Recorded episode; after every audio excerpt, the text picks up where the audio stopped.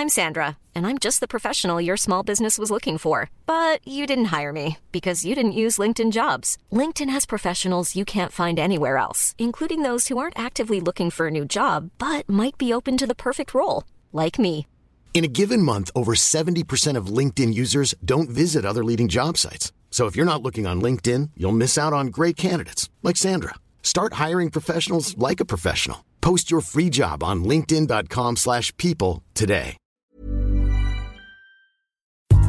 You're listening to Luke's English podcast. For more information, visit teacherluke.wordpress.com.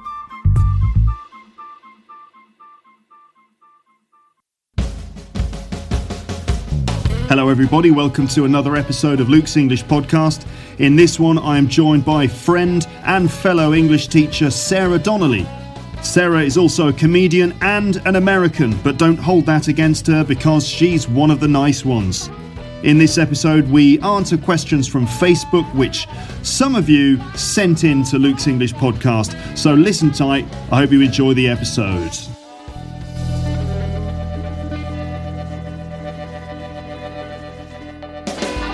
Well, welcome everybody in the universe, uh, ladies, gentlemen, cats, dogs, goldfish, any other uh, creature that happens to be listening to this, aliens. I think everyone listens to Luke's English podcast. Aliens, they don't know English, so it's important. They do now. Well, they're learning it. They've they've they've been listening to Luke's English podcast, and I, I expect within the next uh, I don't know the next few years, the aliens are going to feel that they're ready to join us, and they'll come down, and they'll, be, they'll they'll the aliens will arrive, and you know how they'll talk.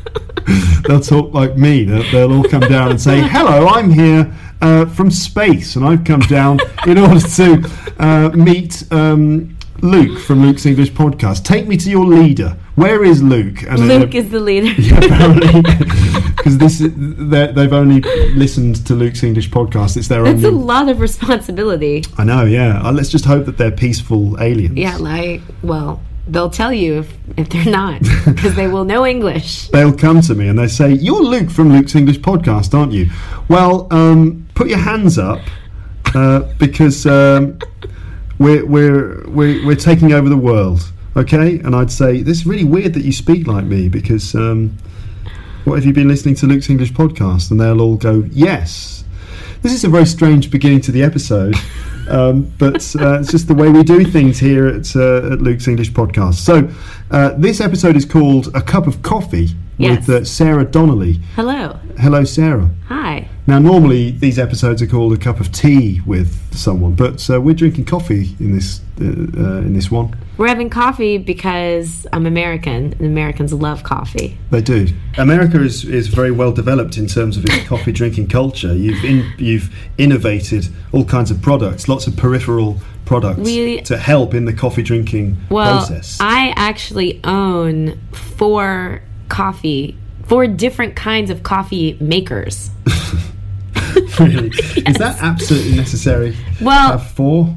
Well, you get a different. So I have an espresso machine, Yes, Nespresso. Yeah, right, which Okay. does your espressos and your actual your good European coffees. Other other coffee makers are available, by the way. Yes, but in the same vein, you know, Mm-hmm. uh, I have a Mr. Coffee, which does your filter drip coffee. Okay, Americano type thing. Yeah, it's the American style coffee. You have a filter, you put in the grounds, you have the water drip through it, so you have a, a lighter coffee, I guess. Mm-hmm. I have an Italian espresso machine. It's not a machine; it's a uh, a pot you put on the stove, yeah. like an old school cafeteria type Cafetiere. thing. Yeah, cafetiere. I love those things. That's that's like it's in three parts. Yep. So you've got the bit that you pour the water Yep. into, and that goes on top of the stove, and then you lower a little sort of filter into Yep. that. with the espresso and then you put the top part on and the water boils from the top and goes from the bottom and goes to the top Yeah, it kind of comes through Yeah. the coffee and f- sort Yeah. of spills over into the uh, Yep. into the kettle. exactly And then Bob's your uncle. You've got a lovely cup of uh, coffee. and i also have a french press which is just uh, a glass uh, jar that has a press. So you put the coffee in the water, they brew directly, and you just press it down to push the grounds down to the bottom. Okay. So it gives a really strong cup of coffee, but in the bigger size that Yeah. I prefer, that So- Americans prefer. Do you? I love those French press style coffee makers because of that moment where you can press the coffee Yeah. down. Isn't that brilliant? Yeah. Do you? What's your preferred method for doing that? Two questions. One, when do you choose to press the coffee down? And secondly, how quickly do you do it? Um, so I don't time myself. I'm sure the true coffee aficionados would yell at me and say, you know, you need to time the amount, you know, time how long the beans and stuff are sitting in the hot water. I just kind of go when it feels right. I'm like, yeah, has it been enough time? Because it's in the morning, you're doing a bunch of stuff, and you're like, oh crap, my coffee. I need to. Okay, I gently and but firmly push down. Yes. I don't feel a need to rush through because I think then you risk the chance of having more of the grounds come up through Yeah. the filter. Yeah. So I just kind of slowly, firmly. Just apply a, a Yeah. steady amount of pressure onto the Yeah. uh, handle. Yeah, I don't know. I don't even know the words. I don't know the words for this in French. I don't know the words for this in English. I'm like the thing on top of the thing, and you push it down, and then yeah, Yeah, that's all you need to know. Sometimes thing is the most useful word in Oh. the language. Thing and, and stuff. stuff. Yeah. um, my fiance is French. He uses stuff a lot, which I find funny because he would use stuff as maybe I would use thing. It doesn't. Yes. It never fits exactly right in the language. I know what he's doing. He's French, and so for him, stuff and thing are like the same word. Yeah. So he will refer to one singular item as a stuff. Yes, yes, yes, So yes. Uh, how many stuffs, for example, or um, can you get that stuff on the table? And you're thinking, what stuff? Well, all the sugar, all the all the coffee, or whatever. Right. And he's talking about one thing. yeah. So yeah, my girlfriend does exactly the same thing. I I I like it. I mean, Yeah. I think it's cute. I, I never correct him because it's one, not that big of a deal, Yeah. and two, I like to know these little differences. I think it's cool. Yeah. Just Yeah, these yeah. small things that happen in our daily life. So I like it. and uh, yeah, it adds a little bit of character to the, and it makes me smile. Like he said, um, in French, in, in English, we say hair as a singular and the plural, right? You have Uh, your hair, yes. like I'm getting my hair cut, or there's one hair on my head. Mm-hmm. Yes. But in French, you do have a singular and a plural. So when French people, they refer to hair as hairs. Yeah. So, oh, you're getting your hairs cut. Yeah. Each individual Right. hair. Yeah. And I think that's so. I think it's so funny, and I really and my fiance was he was saying this a lot, and I never wanted to correct him until finally one day I told him. He's like, "Why didn't you tell me this?" because I was like, one, it doesn't. You know, in English we can be confusing, and we're like, it's the singular and the plural, but if Yeah. there's, but you can also use hairs as a plural too. Yeah. And I was like, just you're good. I understand what you're saying, and I like it. So yeah, sometimes that's the most important thing, just to get the message across. Yeah. Um, right now, let's let me just um, introduce you a little bit, Sarah. Um, Okay. So Sarah Donnelly is, uh, as we've already established, you're from uh, you're from the Washington D.C. area, aren't you? Yes, I lived my the last before I came to France. I was living in DC for about seven years. Okay. So, Okay. Um, and uh, so now you live in France, and you've been here roughly the same length of time as I have. yes. So you've been here about a year now. Yeah. Okay. And uh, so, as well as doing stand-up comedy, which you've been doing for how long? Six years. Six years now. All right. Yeah. As well as doing the stand-up thing, you're also an English teacher here in France. Yes. But how long have you been English teaching now? I've only been teaching English specifically since I came to France. Okay. What made you come to France as well? Well, I came to France, you know, for love, as one does, Mm-hmm. um, to be with my now French fiance. Uh-huh. So I decided to, uh, as they say in French, you quit your life. I quit my life in DC and I came to Paris. I wanted not only to be with him, but to have a change of pace, a change of life. Um, I was looking to work on some personal projects and I thought, why not? Do I know French? Nope. you didn't know French. didn't when, know French. when you arrived, Nope. but uh, now you've been studying French, haven't you? I've been studying. I I've been a student of French basically since I arrived over a little over a year ago, yeah. and I go to French school every day for mm-hmm. two hours. Mm-hmm.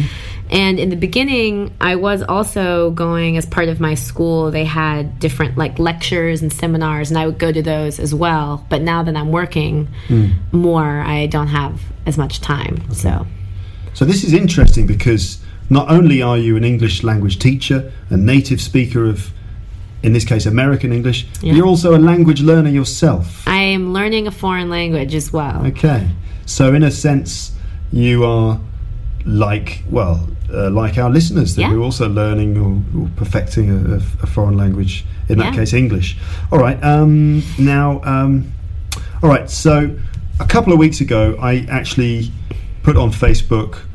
Uh, I, I wrote a, a status on Facebook saying, Tomorrow I'm going to see my friend Sarah and interview her for the podcast. Do you have any questions for her? She's an English teacher from Washington, D.C., a comedian, and a learner of French in Paris. Send me your questions. The interview is scheduled for tomorrow at 11.30 a.m. Now, um, And then unfortunately, I got flu and I did not leave my bed for three days. So I apologize, everyone. I'm sorry to Luke. Thank you for letting me cancel last minute. But It's all right. It's absolutely fine. But you're here now, and the questions are still here on Facebook. Um, we got something in the region of 30 questions or 30 comments uh, from my listeners. is that good? That's yeah, that's pretty standard. It's pretty- Standard? yeah, it's pretty average number of uh, number, of comments. Um, I did the same thing with Sebastian. I think he got a very similar number of comments. Uh, for some reason, the number 28 springs to mind. Well, I- let's check because I want to beat Sebastian. wanna beat Sebastian I want to have Marx? more questions. Um, I wouldn't be surprised if you have more questions than Sebastian, but in a way, he, being an American too, kind of beat you to it. He, I think he was the first American that I ever had on this this podcast. But you could have asked me first. That's not. I wasn't going to impose myself. I could have, Sarah, and I, I always intended to. But I'm the first American woman. Indeed, you are. In f- uh, you're not the first woman to ha- to be on the show, but you're definitely the first American right. woman that I've had on this this podcast. And I don't, you know, I don't feature uh, women's voices on this program as often as I'd like. So it's very nice to have you here. Thank you. I'm very happy to be here. Good. Let's get through some of these questions, shall we? Yeah. All let's right do then. it. So um, let's see. So Nadir says, "Hello, sir. I am Nadir. Ask her if the Americans find any difficulty in understanding the regional accents of the UK. I also wonder if ordinary people can understand the language of novels, Shakespearean ones. Thanks a lot in advance." So the first question there really is. Do you, as an American, find it difficult to understand different regional accents of the UK? And to that, I say yes. Um, I actually lived in Northern Ireland for a year, part of the United Kingdom. Yeah. But when, you know, depending on who you talk to, some people are like, Ireland, some people that don't realize Northern Ireland is a separate country. That was always fun to explain to people. Oh, you're living in Ireland? Well, it's Northern Ireland. It's it's actually part of the UK. It's, it's anyways. Yeah, it's- Um, it- technically, Northern Ireland is part of the UK, but it's connected to the island of Ireland. Right. Um, So geographically, it's separated. ge- geographically, it's it's Ireland, but politically, it's the UK. Right. Um, and yes, that has caused various problems in the past.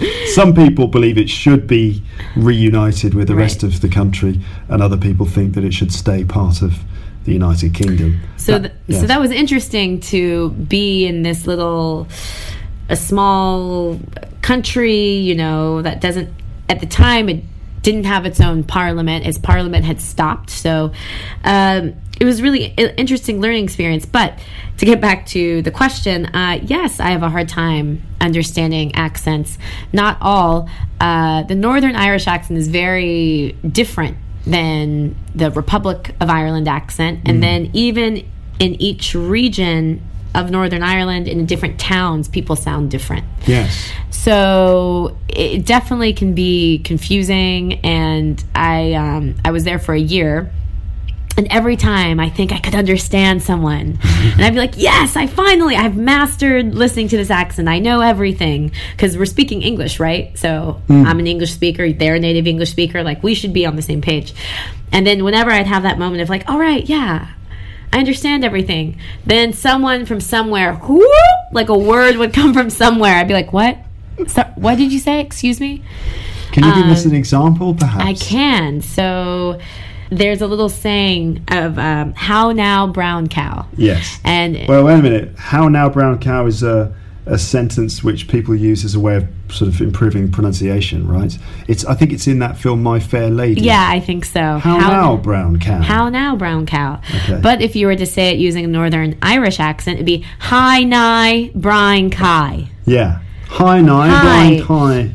So Yeah. like, uh, or "Hi, how are you now? Like, how are you now? How are you, now? Would you? Yeah, yeah, said yeah. Dine there, Nye. Dine. Are you from the County Dine? County Down. So it's it's different. So, Yeah. for example, sit down. As I mean, I'd say with my accent, sit down. You would say, Sit down. okay, but in Northern Ireland, it's Dine. set dine. Dine. Yeah. Set yourself down there, Nye. Yeah, Would you? yeah. Sit That's yourself down now, would you? Yeah. I lived with uh, people from Northern Ireland Ah, okay. for, for years at university, and so I basically, I mean, it's it's it's it's fun. I like doing the Northern Irish accent. Me too, But I don't meet people from Northern Ireland enough anymore, so I Yeah. feel it's slipping. But I got to a point where I could copy it so well that I actually sounded exactly like one of these guys. That I Oh, used to that's live so with. fun. Um, so like. All right there, Nye. How, how are you, Nye? Yeah. All right. are you nigh. about you, big man? Yeah. Oh, what about what, about about you? big man? What about you? What about ye? Yay. Are they? Uh, did you see the Wayans? Wayans. That- now that's a specific word that they use in, Yeah. in Northern Ireland. What's We- a weigh-in? It's a a wee one means Uh-huh. a child, Wee meaning small. small. Wee one is a child, and a Right. weigh-in. So it's a weigh-in. Did you see the weigh-ins? Yeah. Coming Well, from school. So a weigh-in is a child, and um, one I always found very funny was something like, "Would you look at the beak on her? Like, would you look at look at her beak? Beck. Beak. What's The that? Beak, like a bird's beak. Yeah. You know, like uh, the mouth of a bird. Uh-huh. A beak, and that is a word that we I don't even have in my version of English. And a beak. Uh, I mean, I have the word beak for the A bird. You know, for a part of a bird, but um, they use the word beak to refer to a, a part of someone's face. So it's Ah. the whole. It's like the bottom part of the face, like around the mouth and that part. of Where the face. maybe you would have a beak if you were a bird. If you were a bird, you would have a Ah. beak. So, but they look. He's got a queer beak on him, like means. oh, yeah, they say like after everything too. Yeah, Ah, he's got a he's got a fairly he's got a queer beak.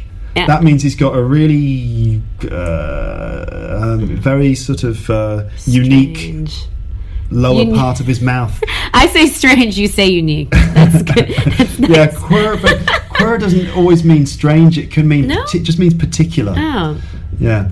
Um, so ah, he's got a queer back. She, he's got a queer back on him. Like means he's got Yeah. a he's got a odd looking mouth. That's a pretty- that's pretty looking good. face.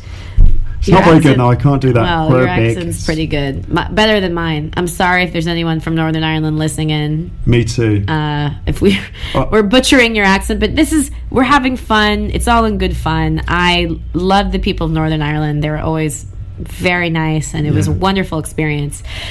Hmm. But yeah, yeah, it can be difficult to understand other Yeah. English dialects. And then uh, the question about Shakespeare. Yes, he, uh, he, he follows up with a question about uh, do you you know do ordinary people understand the language of novels, for example, Shakespearean ones?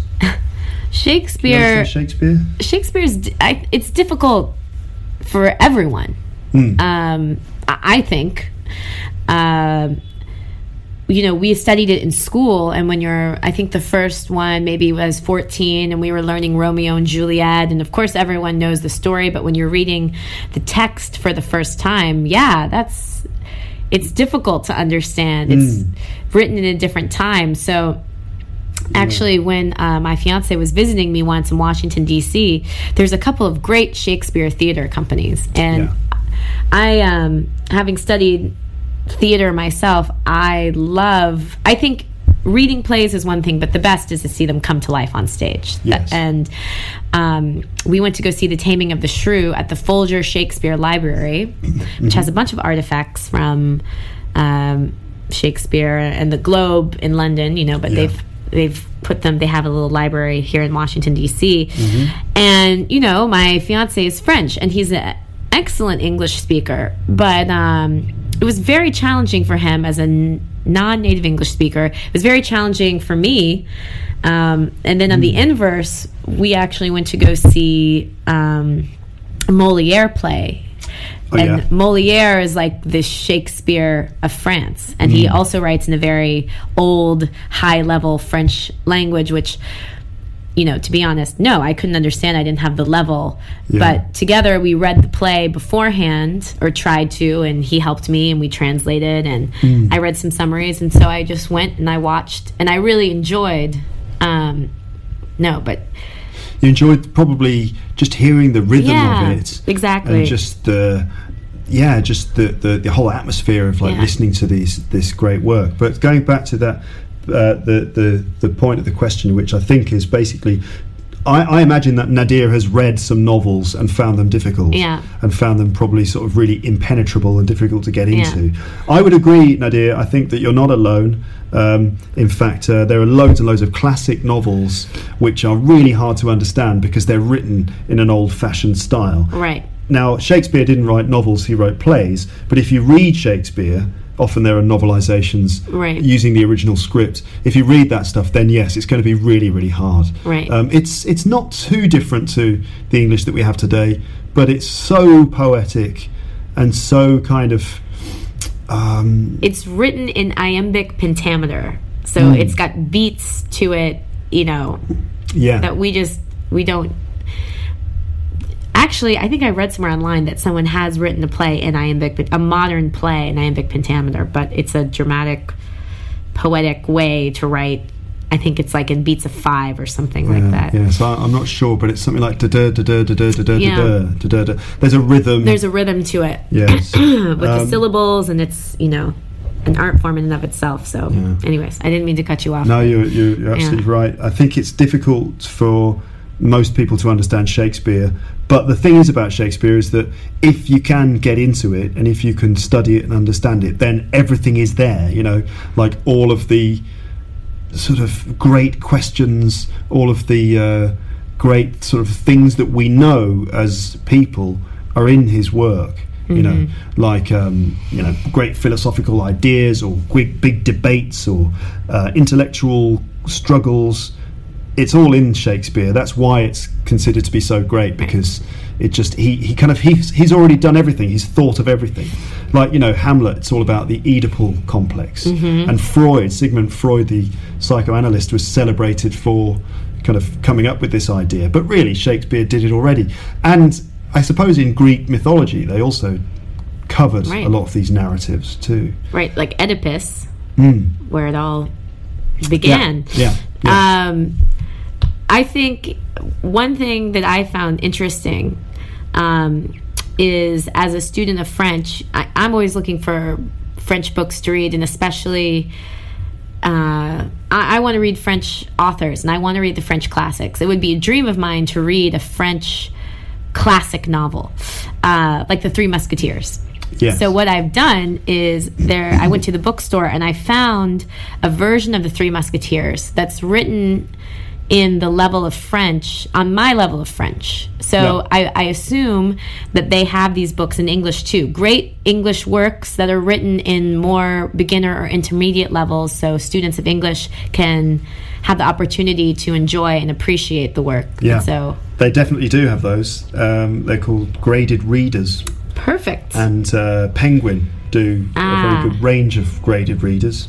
So, yeah, if you want to read Dracula, for example, but you can't quite get past the old-fashioned language, then yeah, you can find the graded reader version of Dracula. Bram Stoker's Dracula, and you can read that. I mean, on one hand, that's better because it means that you're going to be able to understand it and follow Mm-hmm. it. On the other hand, it's kind of like a watered down version. Right. So it's not going to have the same depth of language and poet, poet, poetic content.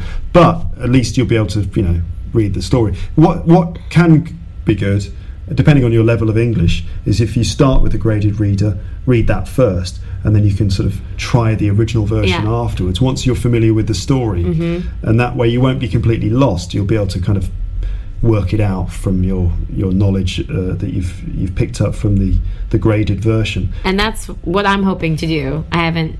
I started reading the Three Musketeers, and it still was a little bit too difficult for me, so I just set it aside, and I'm going to pick it up again. Um, I'm reading another book now, but I'm going to pick it up again, and then yeah, read that, understand the story, read it in the native tongue, Yeah. so you get a feel for it, and then yes, I would like to read.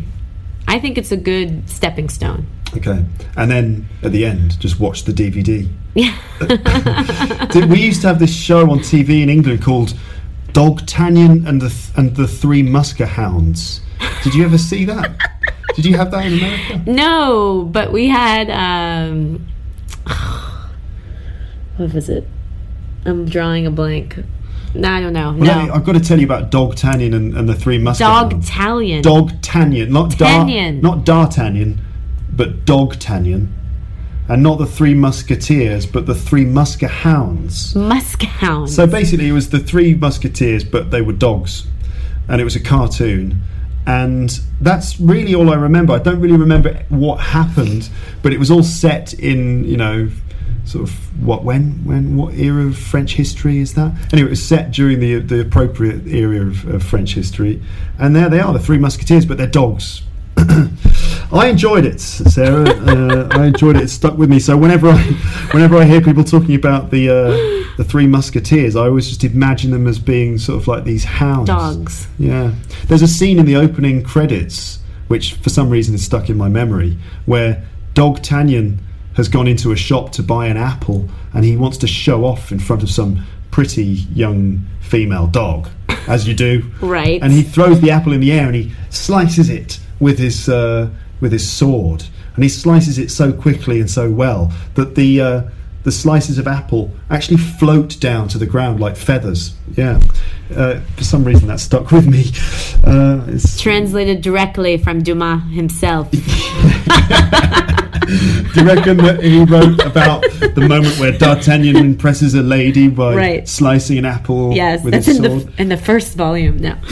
Um, all right, Nadir. So there you go. I hope that answers your question. The next question comes from Tim Kit Chan, and the uh, question is: How can we acquire a centre London accent in the US? So I am assuming that Tim Kit Chan is in the USA, but he wants to speak like a British person.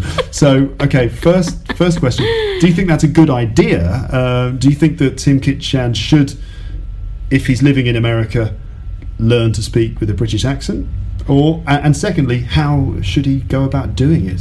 What do you think? Uh, well, I think uh, I don't know what what purpose that would serve other than just having fun, and if, if that's something that motivates you to continue exploring English, then sure, why not? I don't I don't think it's bad. I think uh, you know if it might be confusing to people uh, if you're trying to speak with a British accent and not really being successful with it. Yeah. People might not understand you, so that that could be a little confusing. But I guess um, I, I've noticed just from meeting people and you know being on the internet that a lot of people, even in America, think that it's kind of cool to speak with a British accent. I don't think that everyone does, but there are some people who kind of you know say, if I had a British accent, I I would never stop talking, which is an idea that I have subscribed to. In fact. which is why we're on this podcast. No, Exactly, that's why I never stop talking. Apparently now, um, but uh, so it's kind of like this boutique accent, which uh, some people in America uh, like to w- would like to acquire. Maybe I- Tim Kit Chan is one of these people. I think it's uh, yeah. I think that's definitely people. I mean, I think Americans we are quite fond of the British accent, but um, and how to acquire that? Uh, as Luke and I were just putting on our Northern Irish accents. I mean, I guess well, you're the British person, so you should probably I think give um, your advice. it's it's pretty complicated if you really really want to acquire a British accent um, in the US. I guess it's hard because, as we know, maybe the best way to do it is to be around British people, be around people with that London accent all the time. If you if you live in a house with a bunch of people from London, I'm just imagining for some reason I'm imagining Tim Kit Chan living in a house full of Cockneys. Right in You know. like the middle of Oklahoma. Yeah, exactly. Can you imagine this Cockney house in Oklahoma? I don't know why they would be there, but anyway, it doesn't have to be Cockneys. I mean, uh, you know, London is not just populated by Cockneys. No, But would you think it is strange though? For example, Madonna. She was married to Guy Ritchie. She's based herself in London, and now when she speaks, she has a little touch of a British accent, Uh, which yeah, I feel like that's a little ina- unauthentic. Inauthentic. inauthentic. Inauthentic. Yeah. Uh, what What's your opinion on that? We'll come back directly to Tim Cat, Tim Kit Chan's question in a moment, but yes, uh, the, the question of um, the inauthentic acquisition Yeah. of uh, an accent. Um, so, case in point, Madonna. Okay, so Ma- Madonna. All right, so she obviously is American, but she moved to the UK, and within well, it felt like it just a couple of days, she Yeah. was speaking with this sort of English accent. Can you do it? No, because I feel like I haven't heard Madonna talk recently. Uh, She used to be very sort of broad, you know, what New York. She, a yeah, New she's Yorker. from New York. Her last name's like a very Ciccone? Italian. Yeah, Ciccone. But then I'm like, maybe that's Lady Gaga's last name. No, I think it's I think it's Madonna's last name. Okay. But yeah, Madonna used to be have this very strong American accent, and then she moved to Britain, and suddenly she was speaking with these kind of sort of uh, uh, this sort of soft English, slightly posh English accent.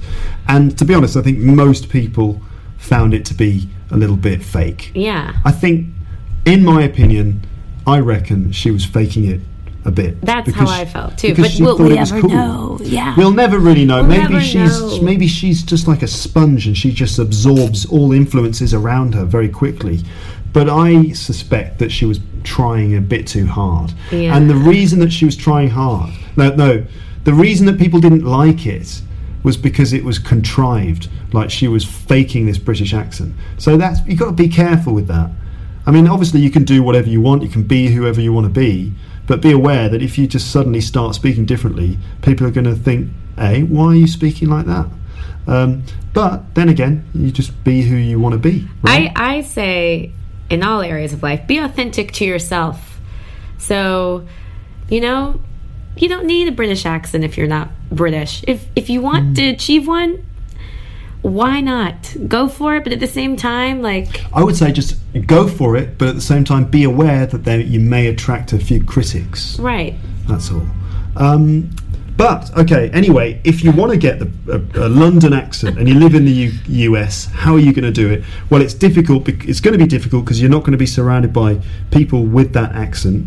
That's probably the, the best way to do it. So you're going to have to try to expose yourself to lots of um, lots of examples of people who speak with a London accent. So you're going to have to download loads of episodes of Luke's watch- English podcast. Or watch EastEnders. EastEnders. EastEnders, yes. Um, I was in a play uh, when I was 14, A Little Princess.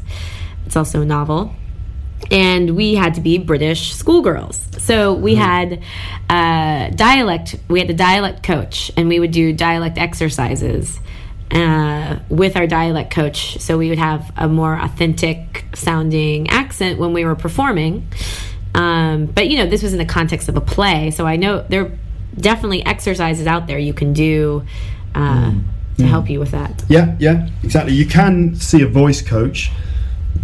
A lot of um, Hollywood actors uh, have very, very good voice coaches who will work with you in a number of ways to help you, you know, d- pick up the accent. Or you can self-study. You can just look at the phonemic alphabet of standard British English and learn that and then sort of learn how to make all the sounds effectively. You can go to BBC Learning English on the internet and find their pages about pronunciation. And there are lots of exercises, lots of audio samples that you can listen to um, as a way of just sort of picking up standard British English. You can also visit uh, the British Library website. So I I would Google British Library accents, and there's a page I think it's called Sounds Familiar, and that's a really really comprehensive guide to all the different regional accents all over the UK. So you can focus on the ones from London. You can listen to some samples. You can look at some analysis of that accent.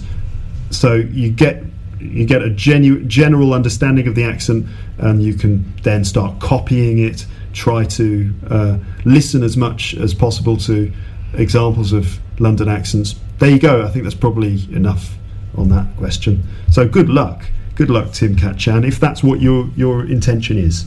Um, yes, right. So let's move on to the next question. Are you, are you ready? I'm ready. Right. So Francesco, Fran, I think it's Francesco. For some reason, whenever I'm doing this, whenever I need my iPad To work. to work, it just goes, "No, I'm not going to work for you, Luke." So sometimes the comments don't load very quickly.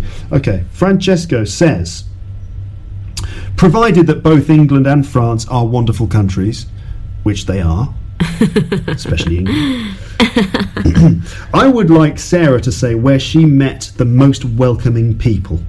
And he adds, as far as I'm concerned, I find English people are definitely the kindest ones. Well, thank you, Francesco. I, I would agree with you, of course. The English are deeply, deeply decent people. There's a, again, did you pick up the irony in that? Because it's not entirely true. They're not all nice. Some English people are not very nice. There was a guy called. Um, I used to I used to go to school uh, in Birmingham. And there was a kid at school called Cag.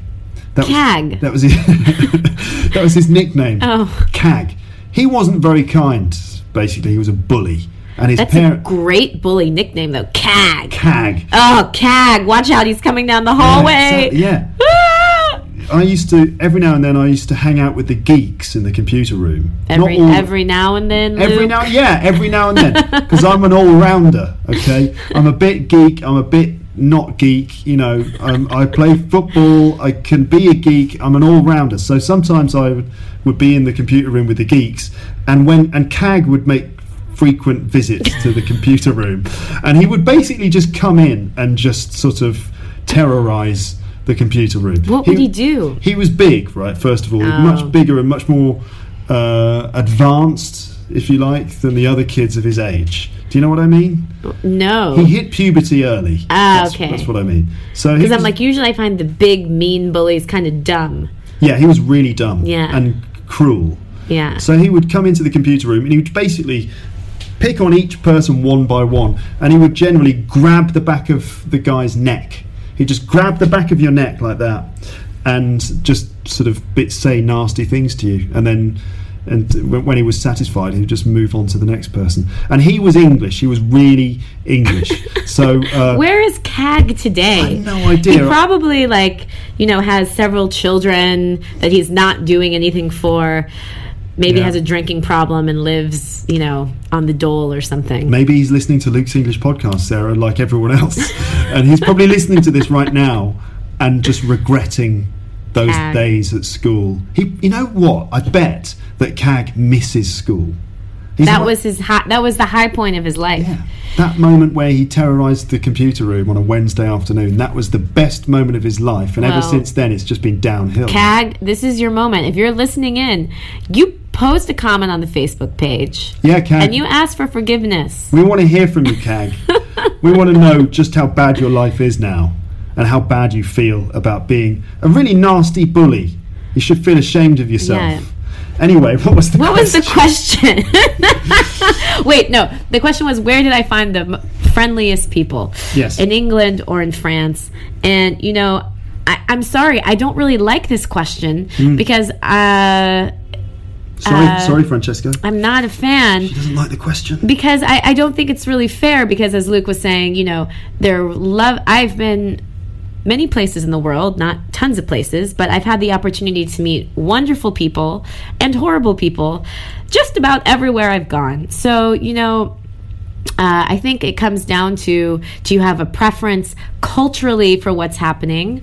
Uh, but I think sometimes when you're a tourist, you don't get a good sense of what the culture is, anyways. So I think I tend to think uh, the French have a bad uh, rap. They have a bad Reputation. reputation out there. The Parisians. the. Parisians, yeah, and um, you know, I, I think they're a little misunderstood. I, you hear a lot, and I think we've talked about this. That Hmm. oh, you know, the French, the Parisians, they're so rude. Uh, yes, there are definitely rude people, but I think the French they are they have a different set of manners, Hmm. and I think sometimes, uh, you know, Americans and maybe even British, we uh, don't realize that we're offending. We're doing something offensive, and so then and but the French are not afraid to show you that they're offended. So then you know, maybe we've made a cultural faux pas and then we see this French person giving us the glare and we're like, "Oh, they're so mean for no reason." No, we just offended them and we didn't understand. I try to be uh, I try to stand behind the French as I, you know, I'm embarking on this Why is it def- Franco-American family. Why is it that the, I, I'm going to pose you this question? Why is it necessary to defend the manners of the French if they're they're nice? because I think they have the bad reputation it, Right. that persists. So I'm I'm here to say I don't think it's true. You know. But at the same time, you go to London, you go to Paris, you go to New York. What do these things share in common? They're big cities. People are very stressed. They're trying to go from one place to mm. another. Mm. You know, people are rude and they're stressed mm. out, and you know, it, these it's normal in a big city. I think the French are pretty respectful of strangers and not trying to go into your it personal space? personal personal space in the sense of like striking up conversation. Like Americans, Yeah. we love the small talk and talking to people, and that's just part of our culture. But in France, it's a little awkward. They don't do that often. However, I took the train here, and a man named Frederic just started talking to me. Uh, Yeah, really? yeah, In English or he, French? well, he started in English because he saw me writing in English, and then we started speaking in French. And uh, it just—it's not a typical French thing to do, but he was very happy to have a conversation and talk about America and these kinds of things. Mm-hmm. yeah. And Okay. so, I mean, you know, another time I was on the train and a girl was mocking me to my face that I was speaking English. Uh, not to her, I was having a private conversation with my friend, but this apparently annoyed her, and I confronted her about it. And it was very upsetting. Uh, I was very upset because you know you come to a country and you, you here this woman was judging me for speaking English, whereas I was actually studying the language of French, and you know you feel like you're trying so hard. So it was kind of a disappointing moment. But just before I got off the train, an old woman uh, turned to me and in very broken English said, uh, "Take care." And she held my glove, which had dropped on the floor, and she was offering me my glove and being very sweet. So here you have someone who's young. You think they'd be more open-minded to other languages and foreigners, who's being a complete excuse my excuse my French as we say in English asshole on the train, and then here's a older woman which you would maybe think stereotypically would not be into having English speakers or foreigners, but she made the effort to be nice to me. So I think you know there's nice people all over the world. There's mean people all over the world. yeah. It's very hard to, to, to make broad generalizations. Exactly. Um, but the English are nicer than that. that was just a joke, ladies and gentlemen. Um, right, so Rajesh um, writes Greetings to our master Luke Wow. and the guest of our podcast. That's you. what are some of the good habits of English teachers? The good habits we want to know. Who is her? F- who is your favourite novelist in American English? And finally, thanks to our master for helping thousands of learners of English with the podcast. Our master is the best. Thank you, Rajesh. Luke, did you write that on your own comments? I didn't write that. Okay, Rajesh is a real person. And, uh, Okay. that got two likes. Two people Who agreed li- with him. Did you like it? I, I didn't like it. Well, I like it myself now, but, I did didn't. you like it? I didn't like it when I uh, when I read it, but I like it in general. You know. Anyway, so uh, Rajesh's first question is, um, what are some of the good habits of English teachers? Well, I'm a new English teacher, so I actually have been relying on Luke for these tips and tricks. But I would say one thing that I found to be helpful uh, as I'm a new English teacher, is you know try to prepare ahead of time as much as you can. Come up, try to have a backup plan too in case something doesn't work. Yeah. uh, technology is failing you or whatever, and also be creative in your lessons and try to think a little differently. Yes. Um, it's difficult to just give. I'm going to give you like just a quick, a quick response. I would say try to think from the point of view of the students as much as possible. So, so there's a danger when you're the when you're a teacher, and especially if you have a class of students. The danger is that it becomes you versus them, or you and them.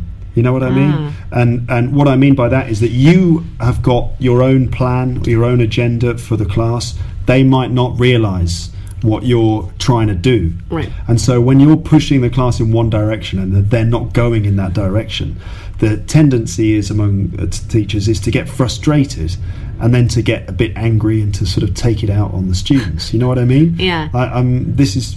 It, I'm not saying this always happens, but it's just something to consider. Something I sometimes experience myself, and I have to think, no, wait a minute. Maybe they're not being willfully difficult. Maybe it's just that you know they're experiencing this whole thing from a different point of view. Of course. So sometimes I actually go to the back of the room, uh, like if I've given them a task. I've been if I've been writing stuff on the board or something. I might just go and stand at the back of the room and just sit down and have a look from their point of view, literally from their point of view, and just see oh, how is the how, what's it what's it looking like for them, and uh, that sort of makes me slightly more sympathetic to their experience. And particularly in learning a language, it's hard. It's hard to understand what the hell is going on in a class. You know that from learning Yes. French. Sometimes you just have got no clue what the hell is going on. And the teacher's getting frustrated because the students are just slow or seem not to be interested. But it's just because they don't understand what's happening. Right. So you've got to, we have to remember. that- and yeah. oh, I was going to say, and you know, within a class, every you know, you're grouped in a class by level, but within that, everyone's on a different level. Yes. And sometimes you, the student, me as the student, or you know, my students, they're understand they all are understanding different things at different times. Mm. So just because some people understand one thing doesn't mean that everyone understands. Yeah. Like and that's why in my class we do a lot of group work and it's good so you can rely on each other you know did you understand what are we doing you know because everyone kind of gets different concepts at different times Yes, yes, okay. It's easy for the teacher to misunderstand uh, behaviour in the students and and uh, consider it to be bad behaviour when actually they're just struggling to, to, to follow what the hell is going on. um, we, I think we're probably going to come back to uh, our experiences of, of, of learning a second language Yeah. ourselves in a minute. So, um, also, who's your favourite novelist in American English then, Sarah? my favorite novelist in american english so i did read the comments ahead of time there are a lot of questions about you know my favorite book my favorite author um you know i i don't really know if i have one in particular i really enjoy um david sedaris uh, he's a humorist he's actually from my hometown in Raleigh, North Carolina. And I also really enjoy Kurt Vonnegut and T- Tom Robbins are kind of like novels. I really I read a couple novels from each of them and I really enjoyed them. Um, but these days I really well, I don't know if we need to talk about. I I really like reading nonfiction. Yeah. Um, so I've been kind of branching off and I'm reading different stuff. But there's a couple other questions about books, and Yeah. we can get back into that. I love Kurt Vonnegut. Yeah, he's, great. Brilliant. But he's, uh, you know, for someone who's learning English, he's a little absurdist. He can be a little confusing. So I also have some. I think we'll come back to some more questions. I have some recommendations for people who are looking for something to read in English that, you know, maybe aren't at the level. It might be a little too hard, Okay. confusing. For those of you who are interested in those authors and you didn't catch the names, then don't worry because I've I've written them down and I will put the names on the relevant website for this episode, so you'll be able to find them. Probably on teacherluke.wordpress.com. and find a cup of coffee with Sarah Donnelly, and you'll find those names written down. Um, okay, uh, thanks for your questions, Rajesh. Let's move over to Christina, who has asked, as teacher, as a teacher and a comedian, or as teacher and comedian, do you sometimes entertain your students or teach anything to your audience? So, yes, do you ever mix them up and just kind of make the students laugh and teach the audience something? Um, well, I think as a comedian and someone who performs and writes jokes and performs on stage, when you go in front of a group of people or even a small one on one situation, it's in your nature to make jokes and be funny. And I do take that lighthearted approach, you know, when I work with my students. Yeah. Um, uh, in on stage when I have my performing hat on, um, when you have what? my performing hat. We have an expression, you know, you wear many different hats. So I put on my performer hat. I have my comedian hat, my teacher hat, my fiance hat, my daughter hat, Yeah, you're learning French hat. Um, learning French hat, uh, which is the beret, of course. Obviously, you don't actually put on a different No. hat. It's just an expression. but So when you when you got your performer hat when on, I'm in my performer mode, you know, sometimes as comedians, you know, when we tell a joke, we're taking the audience on a journey and we know where we're going uh, at the end of our joke. You know, we have the punchline. So we're guiding the audience to this place where we want you to go, where you're going to laugh. And sometimes it does take some explanation. Um, for example, I have a joke about my experience. Uh, I'm not going to explain it. It's very complicated, but it's something I experience in the Fran- French legal system. And mm-hmm. because I perform in front of audiences that are very international, not just French or not just American, I, I do have to explain it. So I think, uh, yeah, there are times you are teaching the audience to understand this concept, but you have to do it very quickly so you can quickly move on to the mm. funny part. absolutely. So it's like saying, okay, I need everyone to get on the same page mm-hmm. so we all understand. Some of you already understand.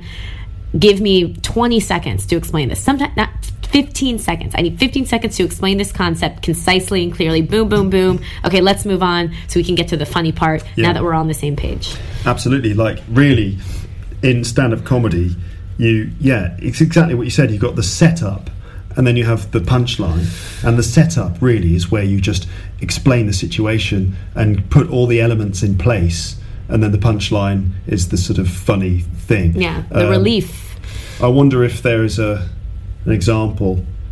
I can't think of an example except in a slightly abstract way. Just any kind of joke, really, that has that structure where you explain the situation first, and then there's a funny joke, a funny bit at the end. But I think it's specifically in stand-up because you're, as you say, you're bringing the audience with you to a certain place, Yeah. and for them to find that destination funny, you've got to establish everything very clearly so they know exactly what you're thinking and what Mm-hmm. you're getting at.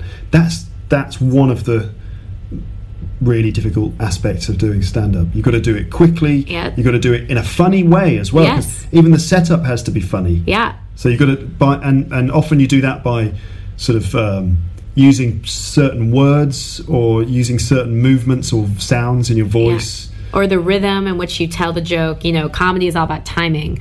So, how you pause, when you pause, when do you launch one of your little techniques, and of course, okay, so now we're getting very technical about joke writing and how you tell a joke.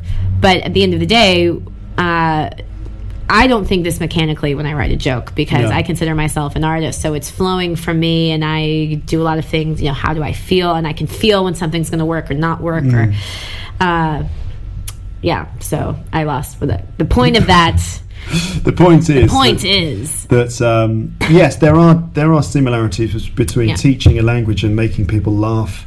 Um, so yes, you, you do have to teach your audience sort of where you, you have to inform them of where you're going by explaining things in a certain way. But when you're teaching, do you? Yeah, you do make people laugh. You mentioned that. Yeah. Yeah, yeah. I think that's very good, very important thing because there's this this this idea. I think I mentioned it to you before about the affective filter, which is a fancy word for feeling uncomfortable, basically. Mm. And if you feel awkward or uncomfortable when you're learning a language, then the words don't go in, you don't really learn. So if you break down that kind of sense of uncomfortableness and you put people at ease, then that's like a really important step as a way of laying the right foundation for learning to actually take place. So making people laugh or creating a fun atmosphere is very important. But you have to know as a teacher when to balance that out. Yeah. Because sometimes as the teacher you've got to be serious. Right. You're a disciplinarian in some contexts. Yeah. So it's a question of sort of riding the line between being strict and imposing certain rules on the situation, and on the other hand, being the sort of jester and and and creating a, a fun, anything goes kind of Yeah. atmosphere. So it's weird, sort of dual dual role that you have to fulfill. Yeah, you want to maintain. Uh, you know, you're in a author- You're an authority figure, Mm-hmm. and so you want to main- maintain respect. Uh, you give respect to your students. Mm. You know, they give you respect uh, in return. It's Hopefully. an exchange. um, but I think there's a way that you can be funny and have fun and not lose your integrity as a teacher. Yes. Um, I wonder if I managed to keep that. well, I, I think sometimes uh, uh, maybe you're seen as a little crazy or strange. What, Not me? you, you, the greater you, you as Yeah, the yeah, English yeah. teacher. But um that's okay. yes, I, I understand what you mean. It's a big question, a very good question, don't you think? Yeah. I think it's a very good question. Right, so Kazan Anna has said, Hi Luke, first I'd like to thank you for the detailed answers to my questions in the previous podcast. You're welcome. It's nice to hear your, you addressing us, your listeners, by name. It's as if we're talking in real life, indeed. Yeah, it is, isn't it? Second, my questions to your guest. Sarah, what music do you listen to? What are your favourite singers in any genre? And do you like French performers? Thank you. Like the way she's added a thank, you Thank you. end. It's like- Well, thank you. Um, what music do I listen to? You know, I feel like recently, since I moved to France, I feel like a lot how I've listened to music changed. There was an app I had on my phone that I listened to uh, s- streaming the radio called it's called Pandora uh, through through my phone, and so I'd have you know you create themes of music. So I'd listen to like 90s music or I made a channel called like sad alternative rock and like dep- dep- Sad alternative. and then there was another sad alternative rock of the 90s lots of Um, smashing pumpkins and uh, yeah. stuff. So, you know, I would create these themes. I did. I had a Miley Cyrus channel when I was getting. This was. I mean, this was a couple years ago. This is before she kind of went totally psycho. and Was still doing like just pop. Yeah. Um, I think I've always been a fan of pop. Uh, I am Pop. pop What about pop? Do you like that? pop.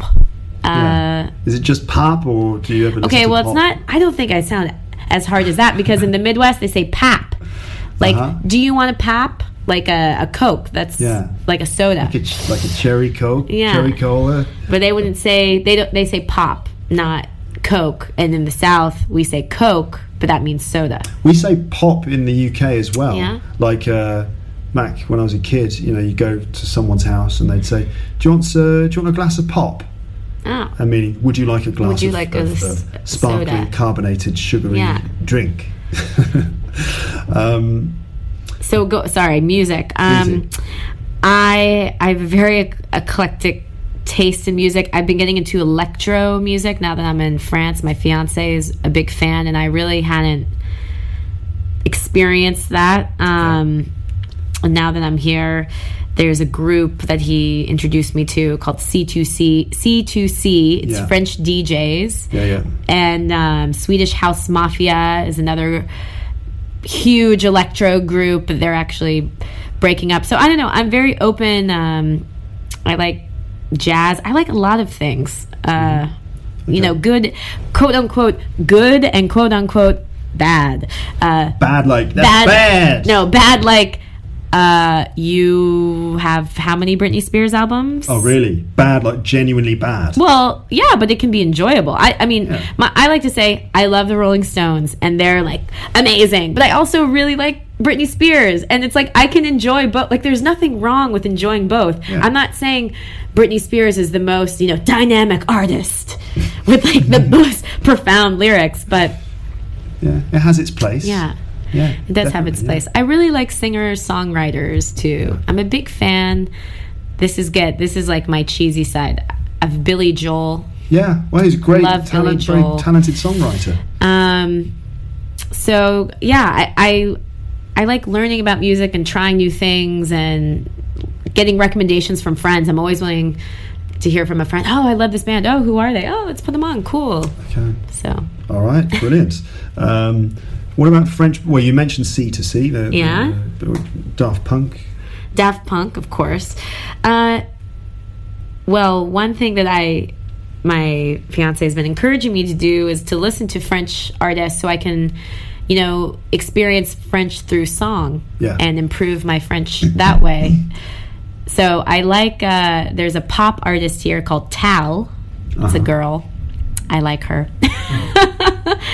and, um, Does she sing or does she mainly talk? no, she sings. She's a singer. Because I've got this theory, which is probably not true, but I still enjoy saying it anyway. Uh huh. And that's that, um, in my experience, a lot of French music is uh, a nice tune, but with a with a guy talking over Kind the of top. talky, blah blah blah blah blah blah blah blah blah blah blah blah blah with like you know some sort of romantic uh, jazzy kind of uh, music going on in the background with a blah blah blah blah blah blah blah blah blah. That's the best I can do. I, I, so I'm trying to get the rhythm and the sound of it right. So I know. I actually know what you're talking You know- about, but it's it is hard to explain. I think for me, it's you know obviously to understand a foreign language in song is difficult because it can be difficult to understand English in song. Mm. You're like, what are they saying? You know, you're kind of not really tuned in to the lyrics. You're just kind of bopping around with the music. I guess what I'm trying to say is that that for me, like the French language itself is a very beautiful thing to behold when it's spoken properly, and it's very poetic. It's a very romantic language. Um, but there, and I've I've had this said to me by uh, like French people too. So it's not just my opinion. But the French language doesn't have the same amount of melody in it as English does. English goes up and down a lot. So there's Yeah. lots of different intonation patterns and so on.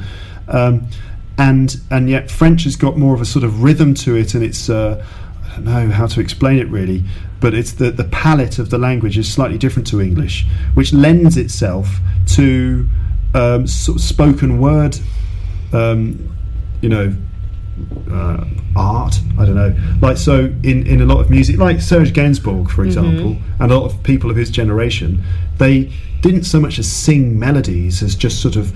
Um, uh, like just sort of say the, the, the lyrics over the top of the music, uh, which is kind of you know really different and unique. I mean, Serge Gainsbourg, I think is brilliant. I absolutely love him.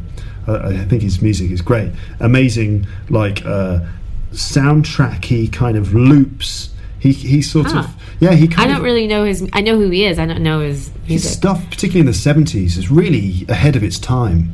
You know, a lot of a lot of artists in the nineties and, and afterwards were really influenced by him, and he basically had like what sounds now like loops. You know, like in the way that sam- uh, artists sample bits Mm-hmm. of music. He was doing that, but with live music, and then just Hmm. sort of like doing his Gainsbourg talking over the top.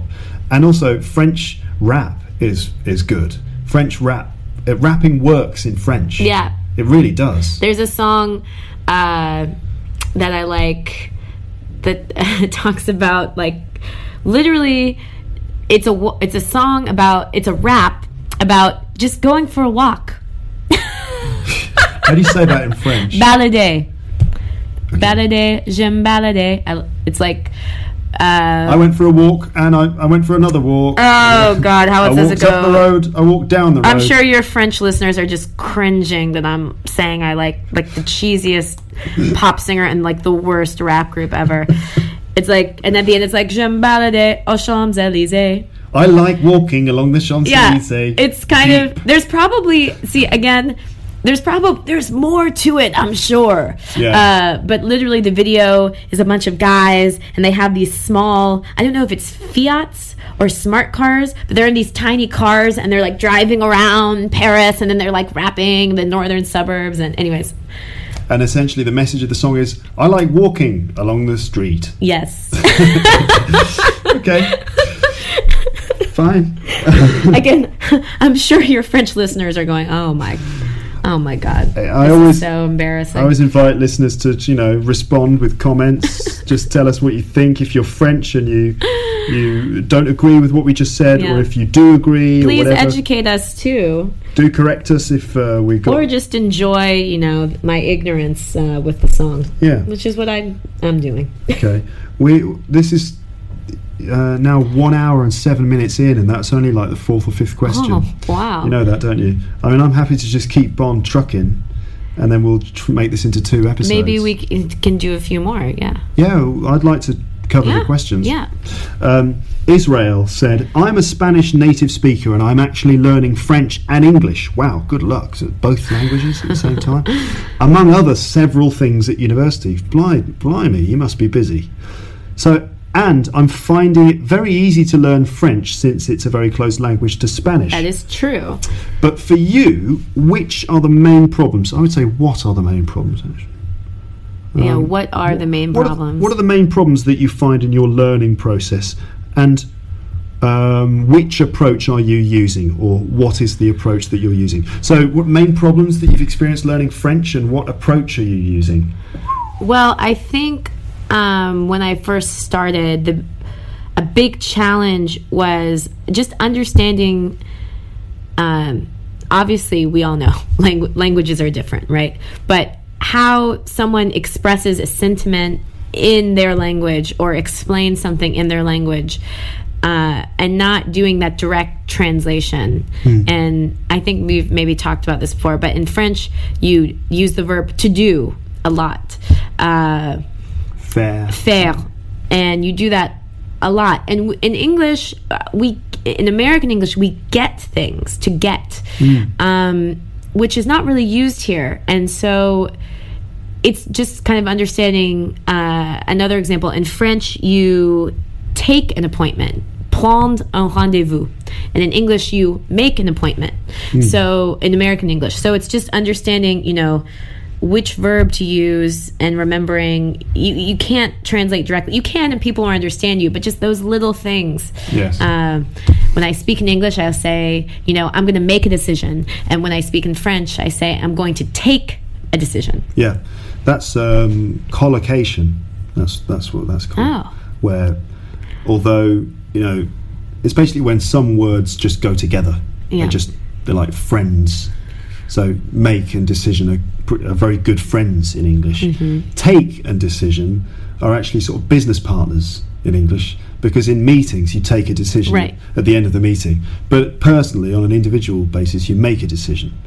Um, but I know what you mean. It's like uh, in in um, I'm trying to think of a good example. Yeah, like get something and do something. So get um, we get a lot of things in Yes. American in american very english get is we, very very common. We get a degree at university. I'm getting something from the shelf. I'm going to get my hair done later. You know, we use it in all different Mm-hmm, You senses. say get a haircut, we get a haircut. but in French they might say like do a haircut. I wonder. yeah, I actually, I actually don't know. Yeah, but it, but the point is that in English there are certain frequently occurring collocations with little verbs, and in other languages they, they will be different collocations. And you see that in in uh, the mistakes that learners of English make. You know, people always say things like, um, you know, I made my homework, Right? and in English we don't make homework, we we we do homework. Yeah. So I did my homework, not I made my homework. So it's you know completely understandable error. It's just influence from the first language. Yeah. The first language influencing the production of the second language. Yeah. It's the most common reason for errors in in the second language, just Yeah. because of influence from from L one. Um, all right. So yes, I for me, I mean, I I- I have to say that my I'm not as diligent a student as you. um, uh, I'm a bit of a hypocrite because uh, on one hand I'm telling people to learn English, and you know I know I know what good students of language should do, but I don't necessarily follow my own advice. So I'm not quite at the same level as you, I think, because you're at B2 level. I'm a B2. I'm an advanced intermediate in French. and I'm I don't even know what my level is, but I'm sure it's not very good. Um, but I struggle just with you know the basics, just the fact that they have gendered nouns in French. Yeah. You know, That's- really really difficult. Yeah, me. using the getting used to the gender. Um, but now the deeper I get into the language, even if I don't know the gender, I make less gender mistakes and I get a sense of what a gender of something could be. I'm like, this feels masculine. Is and it just and it's just from, you know, experiencing, listening, reading. Frequency. Yeah, it's just fr- yeah. You, you get exposed to the language enough to the point where your instinct says no. Yeah. It's it's uh, Yeah. it's it's do homework, not make homework. Right. Because you think make homework just doesn't work. No, I've never heard that before. But I would like to say too, of course, immersion is I having I'm having a wonderful opportunity here, but at the same time, you know, it's not required, and you can be successful uh, learning a foreign language in a con- in a different country Yeah. and still be very, very, very successful. Especially if it's English, and especially if you listen to Luke's English podcast. Exactly. I think that I think we're going to draw a line under that point there. But no, essentially, yes, you can learn English uh, without living in the country that Mm-hmm. where it's spoken by you know exposing yourself to English, and you can find English, of course, all over the place online, in particular. Yeah. you can just use the internet, find find uh, audio, find exercises and stuff online. There's even uh, meetup groups. You can find other people willing who are interested and want to speak English together informally. There's American libraries, Wait, no, places. sorry, Meetup. It's called meetup.com. I believe they have it in the US, they have it in France.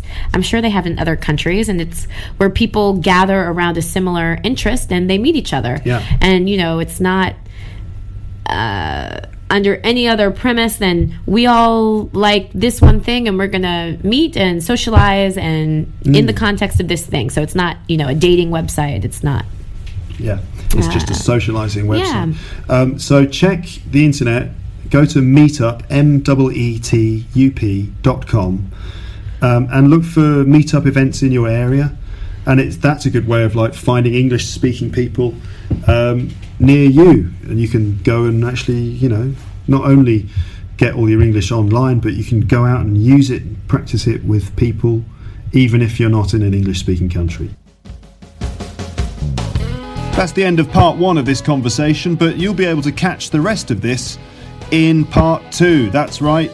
So check out teacherluke.wordpress.com for more information very soon.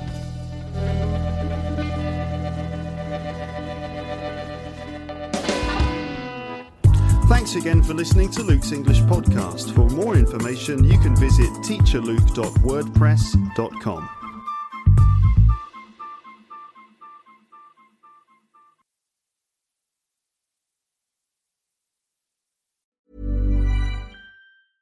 Even when we're on a budget, we still deserve nice things. Quince is a place to scoop up stunning high end goods for 50 to 80% less than similar brands. They have buttery soft cashmere sweaters starting at $50, luxurious Italian leather bags, and so much more. Plus, Quince only works with factories that use safe, ethical, and responsible manufacturing. Get the high-end goods you'll love without the high price tag with Quince. Go to quince.com slash style for free shipping and 365-day returns. If you enjoyed this episode of Luke's English Podcast, consider signing up for Luke's English Podcast Premium. You'll get regular premium episodes with stories, vocabulary, grammar, and pronunciation teaching from me, and the usual moments of humour and fun. Plus, with your subscription, you will be directly supporting my work and making this whole podcast project possible. For more information about Luke's English Podcast Premium, go to teacherluke.co.uk slash premium info.